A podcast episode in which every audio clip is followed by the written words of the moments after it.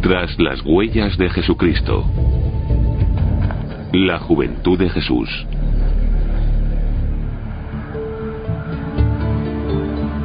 Hacia el año 30 después de Cristo, Jesús de Nazaret fue detenido en Jerusalén y condenado a la cruz.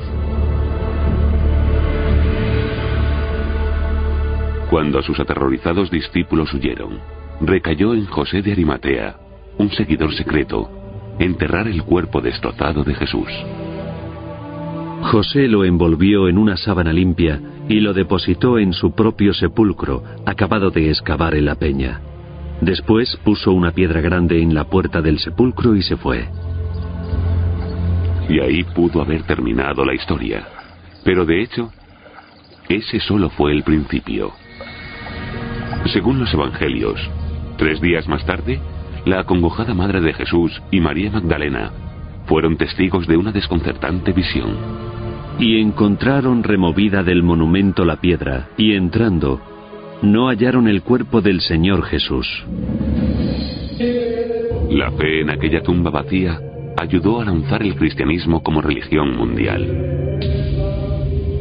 Pero el sagrado símbolo de la resurrección pronto desapareció en un catastrófico acontecimiento. Año 70 después de Cristo, unos 40 años después de la muerte de Jesús, las legiones romanas quemaron la ciudad santa de Jerusalén. En alguna parte, bajo las humeantes ruinas, yacía la tumba sin nombre de Jesús, perdida y olvidada. Hasta 300 años más tarde, cuando una resuelta mujer llegó en busca del lugar. Su nombre, Helena Augusta, la madre del primer emperador cristiano de Roma, Constantino el Grande. En cierto modo, ella es la primera arqueóloga, por el hecho de que no solo establece la tradición de que fue ahí donde sucedió, sino que excava a través de los estratos. Y en Jerusalén, excava para encontrar el lugar del Santo Sepulcro.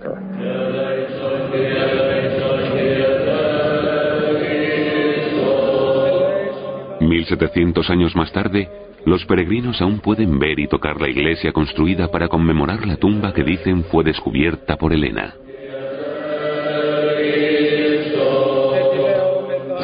Desde aquí se accede a la rotonda que es el centro, el punto principal de la iglesia. En el corazón de la rotonda se encuentra hoy una capilla que señala el sepulcro del propio Cristo. La cúpula es moderna, mientras que los pilares, aunque restaurados, son originales y datan de la época del emperador Constantino. Esto es el siglo IV después de Cristo. Para los fieles, esta es la tumba de Cristo. ¿Pero fue Jesús enterrado realmente allí? La respuesta podría estar en el increíble viaje de fe y descubrimiento de Helena la primera peregrinación cristiana a Tierra Santa. Empezó en el otoño del año 326. Pese a tener casi 80 años, Helena realizó la ardua travesía de Roma a Palestina, rodeada de un pequeño ejército de cortesanos, soldados y oficiales. Entre ellos se encontraba Eusebio, el obispo de Cesarea, que inmortalizó su viaje. La emperatriz quiso prestarle la reverencia debida a la tierra que habían pisado los pies del Salvador, de acuerdo con las palabras proféticas que dicen, oremos en el lugar que hollaron sus pies. En su afán por seguir las huellas de Jesús, Elena había tenido un asombroso éxito. De hecho, a pesar del paso de 300 años, identificó el lugar del bautismo de Jesús en el Jordán. Luego, en el Monte de los Olivos, se arrodilló donde Jesús dijo por primera vez el Padre Nuestro. Y en Belén desenterró la misma cueva de la Natividad. Durante los próximos 1700 años, innumerables peregrinos venerarían estos lugares. No hay duda de que ella es de mucha importancia para establecer los lugares santos. Ella inició muchas de las tradiciones en el siglo IV, pero que sean o no genuinos es otro tema. Creo que el único lugar que tiene bastantes posibilidades de ser auténtico es donde está localizada la iglesia del Santo Sepulcro. Debajo de la iglesia del Santo Sepulcro se encuentra una de las cuestiones más apasionadamente debatidas en la arqueología del Nuevo Testamento. Y ese es el lugar donde la leyenda de Elena alcanza su clímax. Cuenta la leyenda que Elena va a Jerusalén para intentar encontrar el lugar donde Jesús resucitó.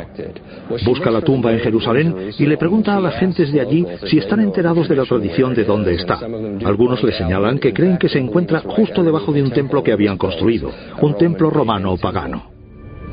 200 años antes, en el 132 después de Cristo, el emperador Adriano había arrasado Jerusalén y construido un templo pagano sobre lugares considerados sagrados tanto por judíos como por cristianos. En concreto, algunos eruditos sugieren que un templo a Afrodita pudo ser construido para ocultar a propósito la tumba de Jesús. La gente no quería a los cristianos. Eran responsables de perturbar la Pax de Orum, la paz de los dioses, y me parece que habría tenido sentido para Adriano querer erradicar algo que era valioso para los cristianos en Jerusalén. Según la leyenda, Elena ordenó el derribo del templo y empezó a excavar allí. Excavaron y descendieron estrato a estrato hasta que abajo del todo encontraron una serie de tumbas en huecos, típicas tumbas judías y en una de ellas se creía que Jesús había resucitado. Constantino le ordenó al obispo de Jerusalén que no reparara en gastos en la construcción de una iglesia digna del lugar. Que la iglesia del Santo Sepulcro fue construida por Constantino en vida de su madre es innegable. Pero lo que los especialistas siguen debatiendo es si Elena Augusta descubrió la verdadera tumba de Jesús. No hay conexión histórica entre Elena la construcción de la iglesia del Santo Sepulcro y el descubrimiento de la tumba. No hay conexiones históricas fidedignas. Todas las conexiones son legendarias. El relato no es estrictamente legendario. Estamos bastante seguros de que Elena encontró una tumba del siglo I en el lugar donde se encuentra actualmente la iglesia del Santo Sepulcro. Porque si vamos allí hoy, a poca distancia de la rotonda principal en la que se encuentra la capilla, la tumba de Jesús, están los restos, y son inequívocos. Son los restos de una cueva funeraria. Hay un refrán en arqueología que dice que encuentras lo que estás buscando. Así que si estás buscando la tumba en la que Jesús resucitó y excavas y encuentras una tumba, en tu mente se convierte en la tumba en la que Jesús resucitó. Por supuesto que has encontrado una tumba, pero que sea la correcta o que en ella tuviera lugar la resurrección son cuestiones diferentes. Pero ¿y la cuestión igualmente compleja del inicio de la vida de Jesús? A nueve kilómetros de Jerusalén ¿Podrán encontrar los arqueólogos la cueva donde, según los evangelios, una joven virgen dio a luz a su hijo primogénito? A continuación, ¿nació Jesús realmente en Belén? La historia de Jesús se inicia con un viaje, un viaje de una semana a través de la antigua Palestina. José subió de Galilea, de la ciudad de Nazaret a Judea, a la ciudad de David que se llama Belén, por ser él de la familia de David, para empadronarse con María, su esposa, que estaba encinta. Como dicen los evangelios, tras la agotadora caminata hasta Belén, en las circunstancias más humildes, María dio a luz a un niño al que llamó Jesús. Trescientos años más tarde, la emperatriz Elena Augusta llegó a Belén. Cuando la gente del lugar informó a Elena de que un templo ocultaba la cueva en la que hacía mucho tiempo que se sabía que había nacido Jesús, ordenó que fuera derruido. Y cuando las rocas superfluas fueron extraídas, una cueva quedó al descubierto. Bajo la supervisión de Elena, se construyó una iglesia sobre el sagrado lugar. Diecisiete siglos más tarde, cristianos de todo el mundo vienen aquí, a la iglesia de la Natividad, para celebrar el nacimiento de Cristo. ¿Pero es este el lugar histórico auténtico? Nació Jesús en Belén. Yo mismo no tengo conocimiento de ninguna prueba arqueológica de que Jesús naciera en la gruta debajo de la iglesia de la Natividad en Belén. Jesús bien pudo haber nacido en Belén de Judea, como dicen los evangelios de Mateo y Lucas. Tal vez tengan información histórica fidedigna y solvente. Creo que es impertinente descartarlo y decir que no es más que mito y tradición. El debate dista mucho de ser nuevo. De hecho, empezó en el siglo XIX con una épica búsqueda del Jesús histórico. Entonces, los evangelios eran en esencia la única fuente de información. Usar los evangelios para la investigación histórica sobre Jesús es un poco como intentar ver a través de un vitral.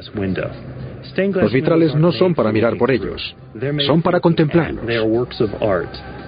Son obras de arte al igual que los evangelios.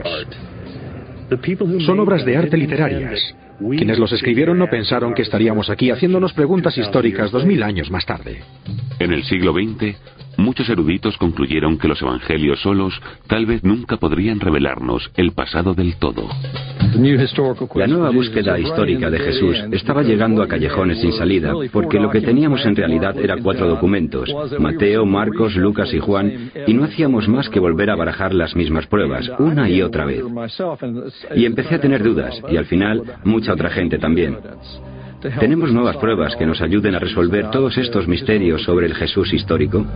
No había, en efecto, nuevas pruebas sobre el terreno. En el siglo XX, el relativamente nuevo campo de la arqueología cogió su ritmo científico. Estudiosos con una Biblia en una mano y una pala en la otra se dirigieron a Tierra Santa. Allí, Belén estuvo entre los primeros lugares examinados. La Orden Franciscana de los Hermanos Menores, custodios de muchos de los lugares santos cristianos desde el siglo XIII, promovieron las excavaciones en Belén. Algunos historiadores creen que desenterraron pruebas sólidas de la Natividad. Creo que Jesús nació en Belén. Las pruebas arqueológicas que tenemos muestran que las cuevas situadas debajo de la iglesia fueron efectivamente ocupadas como cuadras y almacenes en el siglo I justo cuando damos por supuesto que se usaron para el nacimiento de Jesús. Encima de esas antiguas cuevas, los franciscanos dejaron al descubierto estratos de iglesias que se remontaban a Helena y el siglo IV. ¿Pero prueba la antigüedad del lugar su autenticidad histórica? Hay una diferencia total entre un lugar histórico y lo que podríais llamar un lugar litúrgico, donde algo pasó y donde algo se celebra. Por ejemplo, cuando la emperatriz Elena llega con mucho dinero para construirte una iglesia, no le dices, bueno, Su Alteza Imperial, no estamos seguros de dónde sucedió. Le dices, aquí es donde lo hemos celebrado tradicionalmente. Ahí es donde construyes la iglesia y ahí es donde vas a celebrar el hecho aunque no sucediera ahí. Otros historiadores alegan que los cristianos de la zona sabían exactamente a dónde llevar a Elena. La memoria de los cristianos en Tierra Santa estaba muy en sintonía con una memoria histórica concreta. Recordemos que para ellos, el hecho de que Jesús fuera Dios convirtiéndose en hombre hace que las circunstancias físicas de la vida de Jesús eran en efecto muy importantes. Lo que resalta en Belén es la cueva, la cueva en la que nació Jesús. Así que para mí eso está unido a una memoria local muy concreta. Tal vez la arqueología no pueda resolver este debate. La iglesia de la Natividad en la Cisjordania arrasada por la guerra ahora está cerrada a más excavaciones. Pero un nuevo y asombroso descubrimiento arqueológico podría indicar que Jesús nació en efecto en Belén, pero no en el de Judea. Creo que Jesús nació en Belén de Galilea, a donde se puede ir fácilmente a pie desde Nazaret, el lugar donde se crió. Estudiando el Nuevo Testamento, el historiador Bruce Chilton hizo un asombroso descubrimiento, una referencia a un lugar antes desconocido, llamado Belén una aldea en Galilea a 160 kilómetros de la tradicional iglesia de la Natividad en Judea. Si José fuera oriundo de ese Belén, la versión de los Evangelios tendría más sentido geográficamente. En lugar de hacer cruzar a María 160 kilómetros de tierra palestina al final de su noveno mes de embarazo, José simplemente la habría llevado a poca distancia de Nazaret a su casa en una aldea vecina arqueólogos israelíes excavando en la aldea de Belén de hoy día en Galilea descubrieron pruebas que respaldan la teoría de Chilton. Vasijas de cerámica exclusivas a la cultura material de los judíos de Palestina. Estas vasijas son universalmente aceptadas por los arqueólogos como indicadores étnicos, pruebas de la habitación judía de un lugar en el siglo I. ¿Son estos descubrimientos lo bastante sólidos para contradecir dos mil años de tradición? La arqueología no puede confirmar ni negar si Jesús nació aquí o allá. Belén en Galilea, Belén en Judea. No hay forma, cuando encuentras una casa, una cueva, un pesebre, de determinar arqueológicamente que ese sea en efecto el lugar donde nació Jesús. La localización de la Natividad tal vez permanezca siempre en el terreno del misterio y la fe, pero no la niñez de Jesús.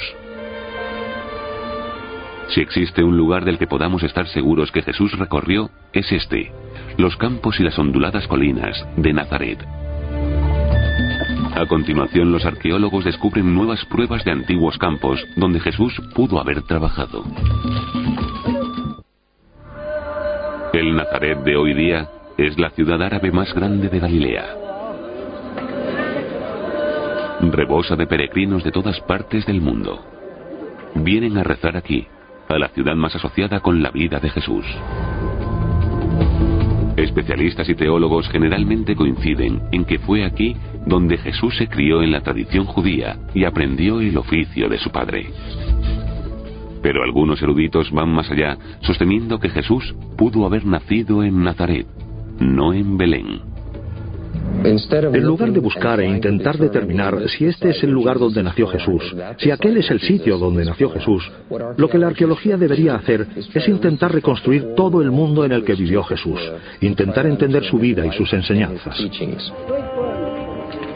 Si intentamos comprender el entorno de Jesús, Nazaret, donde se crió, es obviamente un buen lugar donde empezar. Aquí, como en Belén, los franciscanos empezaron a excavar a principios del siglo XX. Sus excavaciones nos dieron la oportunidad de ver la aldea de la juventud de Jesús. Gracias al trabajo que se ha hecho, ya sabemos lo suficiente para afirmar que es una aldea pequeña, una aldea de campesinos, y que quizás habría 300 o 400 personas viviendo allí en tiempos de Jesús. Según se fue expandiendo el pueblo con el tiempo, gran parte de la antigua aldea fue empedrada y las excavaciones arqueológicas fueron limitadas. En 1997 empezaron los trabajos en la aldea de Nazaret, una recreación multimillonaria del pueblo natal de Jesús. Como preludio de la construcción, los promotores encargaron un reconocimiento arqueológico de rutina.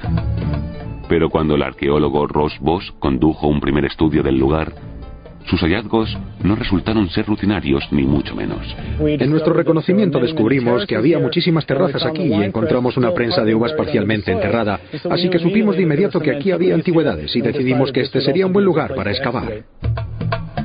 Pese a la presencia de una prensa de uvas muy antigua, Voss nunca esperó encontrar nada del siglo I. Pero con una perforación de sondeo, el escepticismo devino en asombro. Esto es parte de una vasija. Esto es de otra jarrita para agua o vino.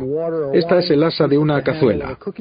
Pero esta es la prueba decisiva que tenemos y nos permite datar la sedimentación o colocación de estas tierras y el cultivo de estos suelos. Sabemos por el material exclusivo del siglo I que ese fue el periodo principal cuando las terrazas se crearon y utilizaron.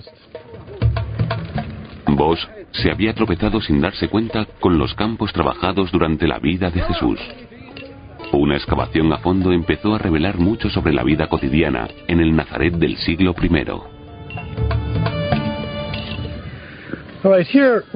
Aquí a mi derecha tenemos una pila donde se habrían conservado las uvas a la espera de ser prensadas en el centro de este lagar, que es un cuadrado tallado en la roca.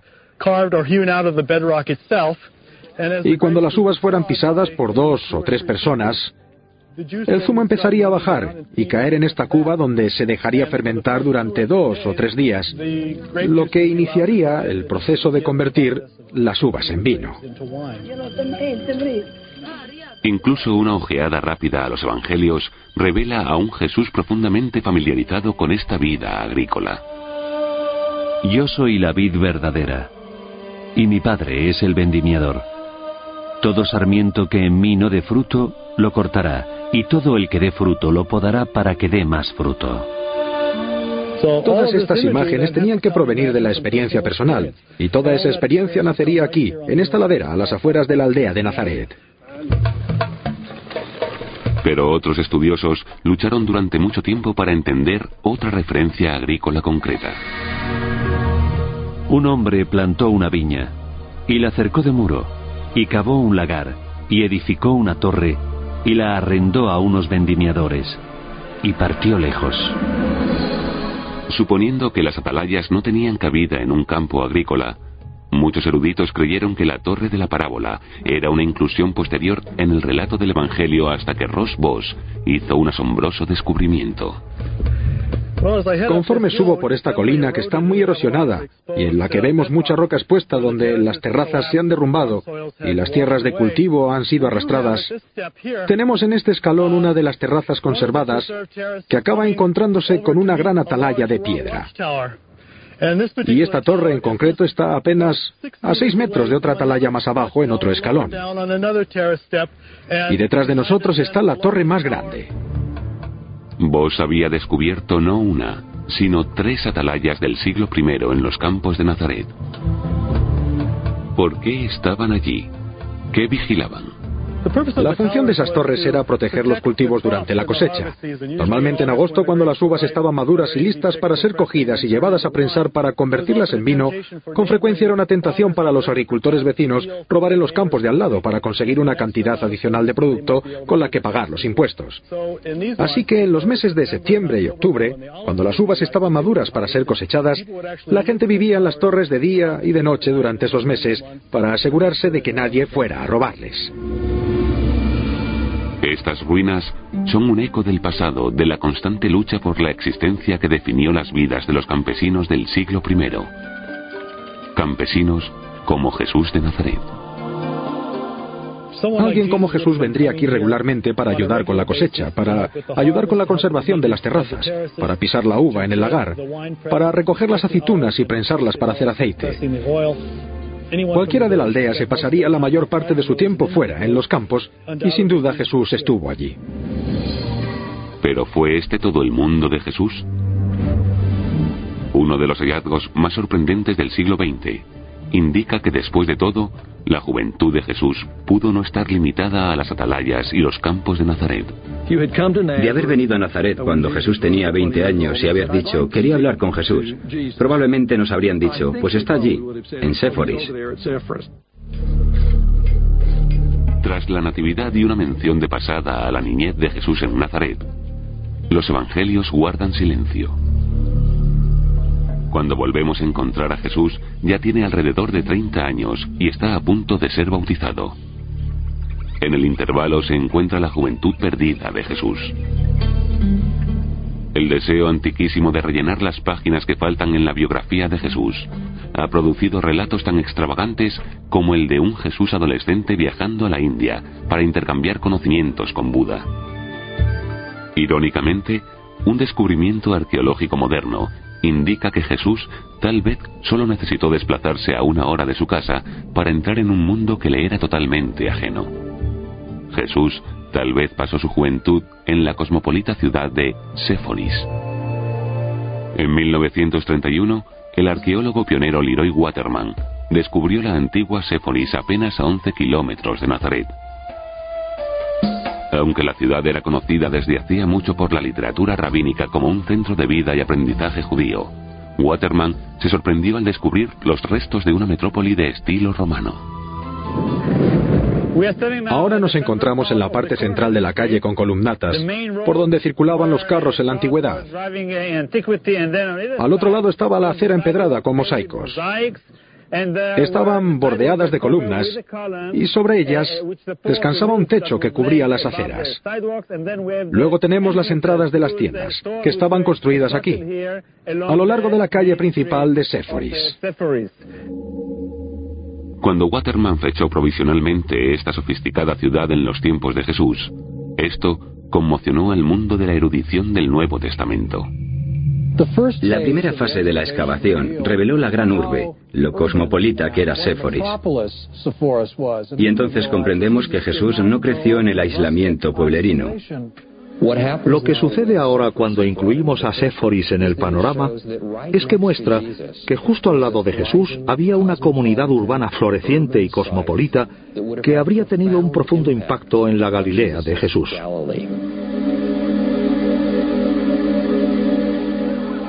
En el año 4 a.C., Séforis fue el centro de una revuelta judía contra la dominación imperial.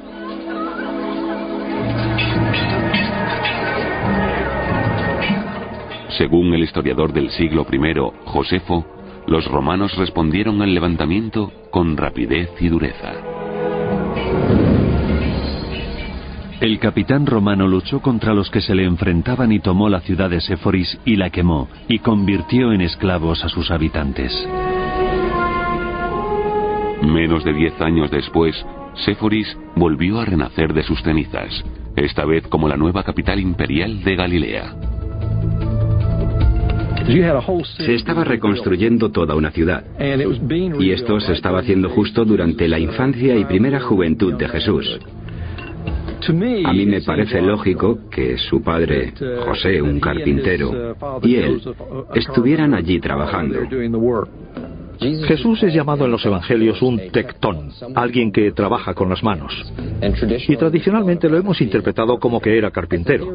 Según esta teoría, en realidad pudo haber sido un cantero trabajando, claro está, con las manos y haber estado trabajando activamente en los proyectos urbanísticos de Séforis con su padre José.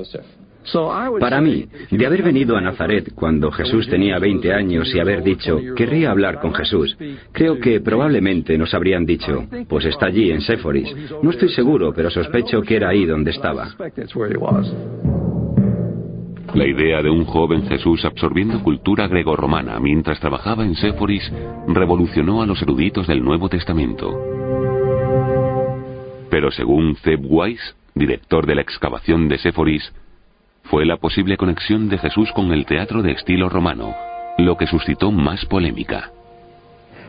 Desde aquí podemos hacernos una buena idea del auditorio cubierto al que 4.000 o 5.000 personas, residentes de Séforis y gente de fuera de la ciudad, de otras poblaciones, solían venir a ver las representaciones que se hacían en la ciudad. Ahora, una posibilidad es que Jesús hubiera ido al teatro y que de ahí adquiriera el concepto de hipócrita. La palabra griega hipócrita aparece 17 veces en las enseñanzas de Jesús en el Nuevo Testamento. Y cuando oréis, no seáis como los hipócritas que gustan de orar en pie en las sinagogas para ser vistos. Hipócrita en griego solamente significa actor de teatro. Jesús la usa para atacar a sus enemigos y acusa a la gente de ponerse máscaras, de fingir fachadas, por así decirlo, de ser actores antes que ser verdaderos devotos de Dios. Pero el problema es que el teatro puede no remontarse a la época de Jesús. Podría ser posterior a Jesús. Fechar la época del teatro juega un papel importante en una fase polémica de la excavación que empezó en la década de los 80, 50 años después de su primer descubrimiento. Aunque una nueva generación de arqueólogos seguía considerando a Séforis como decisiva para entender las influencias formativas de Jesús, no coincidían con los primeros eruditos en esta crítica pregunta. ¿Fue Séforis una ciudad grecorromana o judía cuando Jesús crecía cerca de allí? Durante los años de excavación en Séforis, he cambiado de opinión sobre el origen helenístico y romano del lugar debido a los numerosos gentiles que allí vivían, y he pasado a verla como una ciudad judía que había adoptado un barniz arquitectónico helenístico y romano. Uno de los aspectos claves para este cambio de opinión es que en edificio tras edificio encontramos vasijas de cerámica que son propias de los judíos del siglo I. Encontramos en edificio tras edificio mikvaot o baños rituales judíos.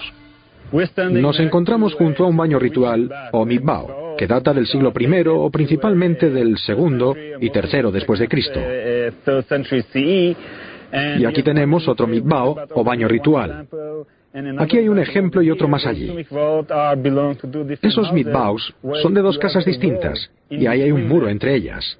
El hecho de que tengamos más de 20 mikvaos indica que la población que vivía aquí era en su mayor parte de identidad judía. Cuando además desenterraron monedas del siglo I, artefactos religiosos y tumbas, todos con imaginería típica judía, Weiss se convenció de que los primeros arqueólogos se habían equivocado. La Séforis del siglo I era una ciudad judía. Sin embargo, ¿por qué una ciudad judía tendría un teatro de estilo romano? Según Weiss, en los tiempos de Jesús no lo tenía. No hay forma de conectar el teatro con una cierta frase en el Nuevo Testamento y que eso indique que Jesús visitó Séforis o que tomó parte en la construcción del teatro. Las pruebas arqueológicas indican claramente que hablamos de un periodo posterior. Según Weiss, los artefactos encontrados debajo del teatro remontan definitivamente su construcción a finales del siglo I o principios del siglo II. Asimismo, las calles con columnatas y las villas de Séforis fueron construidas al menos 40 años después de la muerte de Jesús. Aunque ahora parece que la Séforis del siglo I no era la metrópoli grecorromana que los especialistas una vez supusieron, seguía siendo una ciudad y como tal ejerció una profunda influencia en la Galilea de Jesús. La romanización, la urbanización y la comercialización de Galilea hizo mucho impacto en la Baja Galilea hacia el año 20. Así que no me sorprende cuando dos movimientos populares, el del bautismo de Juan y el del reino de Jesús, surgen en los años 20. Las ciudades no traían más que problemas a los campesinos. De hecho, ciudades nuevas como Séforis ejercieron una enorme presión sobre los campesinos de Galilea. Las ciudades suponían impuestos más altos, pobreza y a la larga pérdida de tierras. Cuando Jesús dice en el Evangelio, Bienaventurados los pobres, ¿significa esto bienaventurados los pobres de espíritu y se convierte en una preocupación espiritual? ¿O significa bienaventurados vosotros los pobres, la gente de una clase socioeconómica que se siente desposeída? Cuando realizas excavaciones arqueológicas y ves los lugares de Séforis y Nazaret, tienes la sensación de que no solo había pobreza por un lado, sino también una riqueza considerable centrada en las ciudades y bendecir a los pobres alinea a Jesús social y políticamente con los primeros. Aunque nunca pisara Séforis, Jesús pudo ver su impacto a su alrededor. Y así, cuando Jesús oyó las palabras de un predicador del desierto que clamaba contra la injusticia, supo que había encontrado su alma gemela, el profeta Juan el Bautista. A continuación, han estado venerando los peregrinos el lugar equivocado del bautismo de Jesús durante los últimos 1700 años? Hacia el año 20 después de Cristo, un profeta apareció en los desiertos de Judea. Su nombre era Juan, y apeló a la gente para que se arrepintiera y se bautizara en el río Jordán. Juan estaba preparando a la gente para el inminente advenimiento del Dios vengador.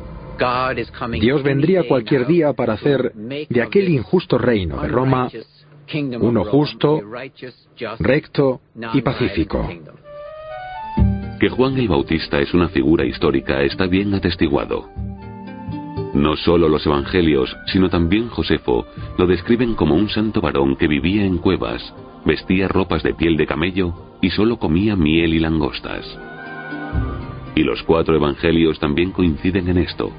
Jesús estuvo entre la muchedumbre bautizada por Juan.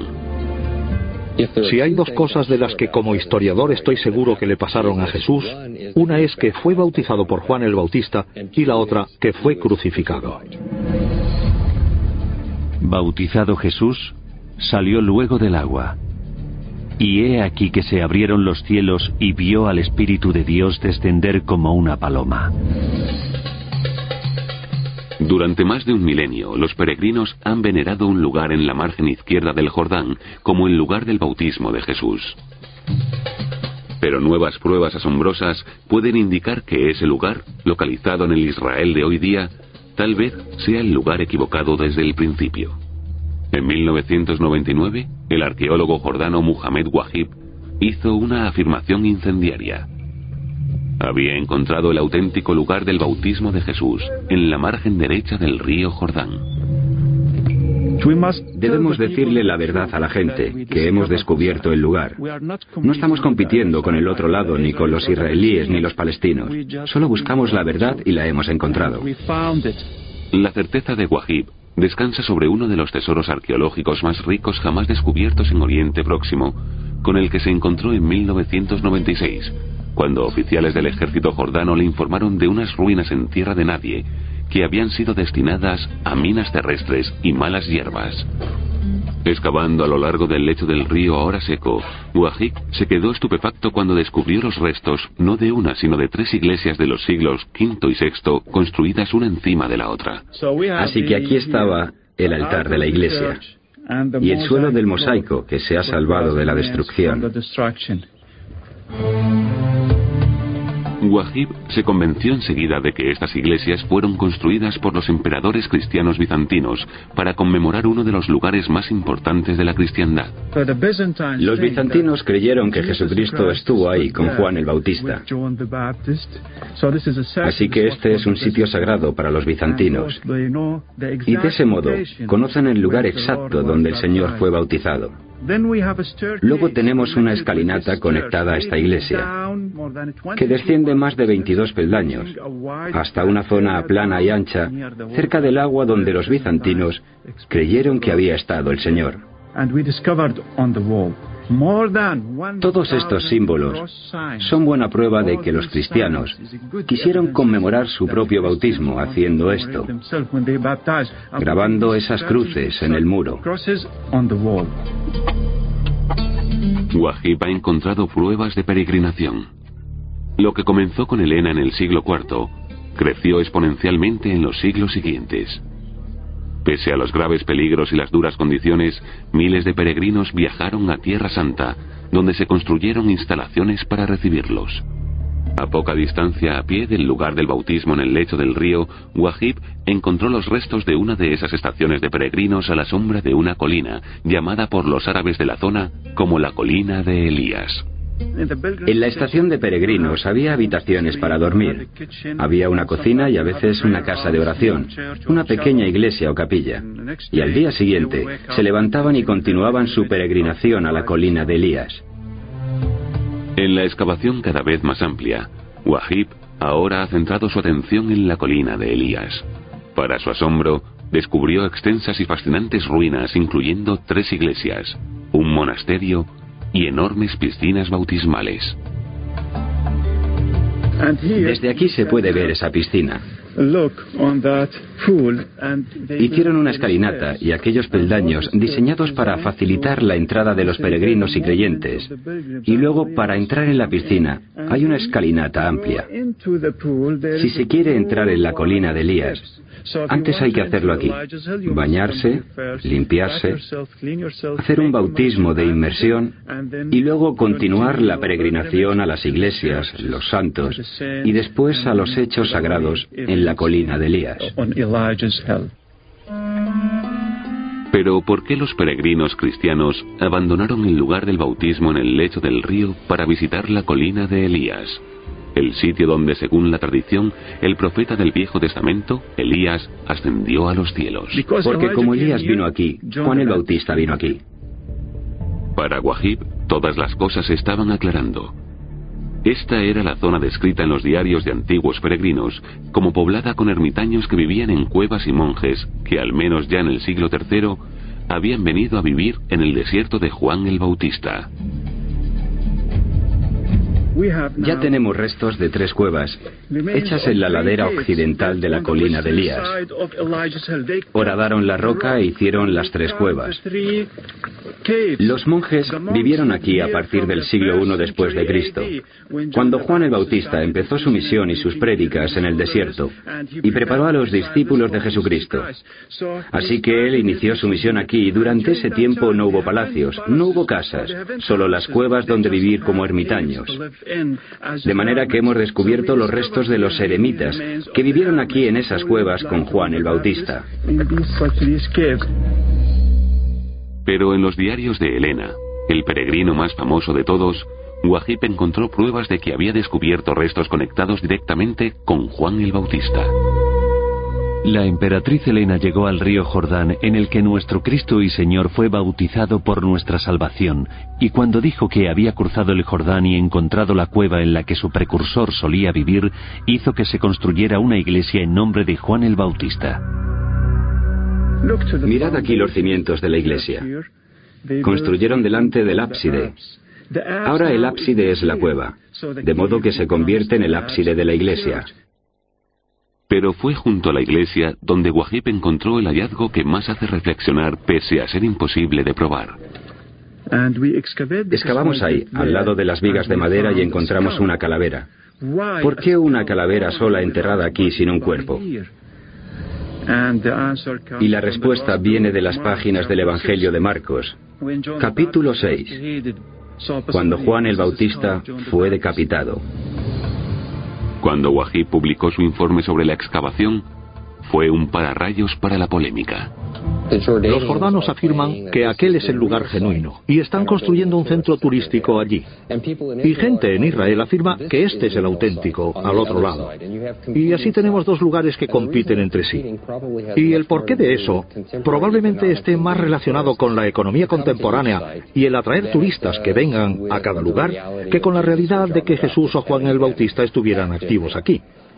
Por supuesto que Juan el Bautista es probable que estuviera activo en algún lugar en esta zona y el descubrimiento muestra que en los siglos IV y V había cristianos que creían que tal vez este era el lugar donde Juan el Bautista había estado activo.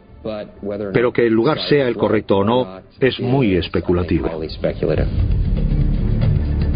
Pero otros especialistas apoyan a Wahib sosteniendo que ha encontrado pruebas tangibles de los relatos del Evangelio. El lugar del bautismo de Jesús está claramente indicado en los Evangelios. No hay duda de que Juan el Bautista estuvo trabajando en la margen derecha del Jordán al otro lado de Jericó. Estoy plenamente convencido. Pese a la polémica y el clima explosivo de las actuales relaciones árabe-israelíes, las pruebas fueron lo bastante contundentes para que el Papa Juan Pablo II incluyera el nuevo lugar en su peregrinación a Tierra Santa en 2000. Al final, el Papa no bendijo ni la margen izquierda ni la derecha, sino las aguas del Jordán. Esto es lo que sabemos. Jesús era otro cuando salió de estas mismas aguas. Ahora volvería a casa a Galilea, llamaría a sus propios discípulos y empezaría su propia misión. Una misión que a la larga terminaría en la cruz.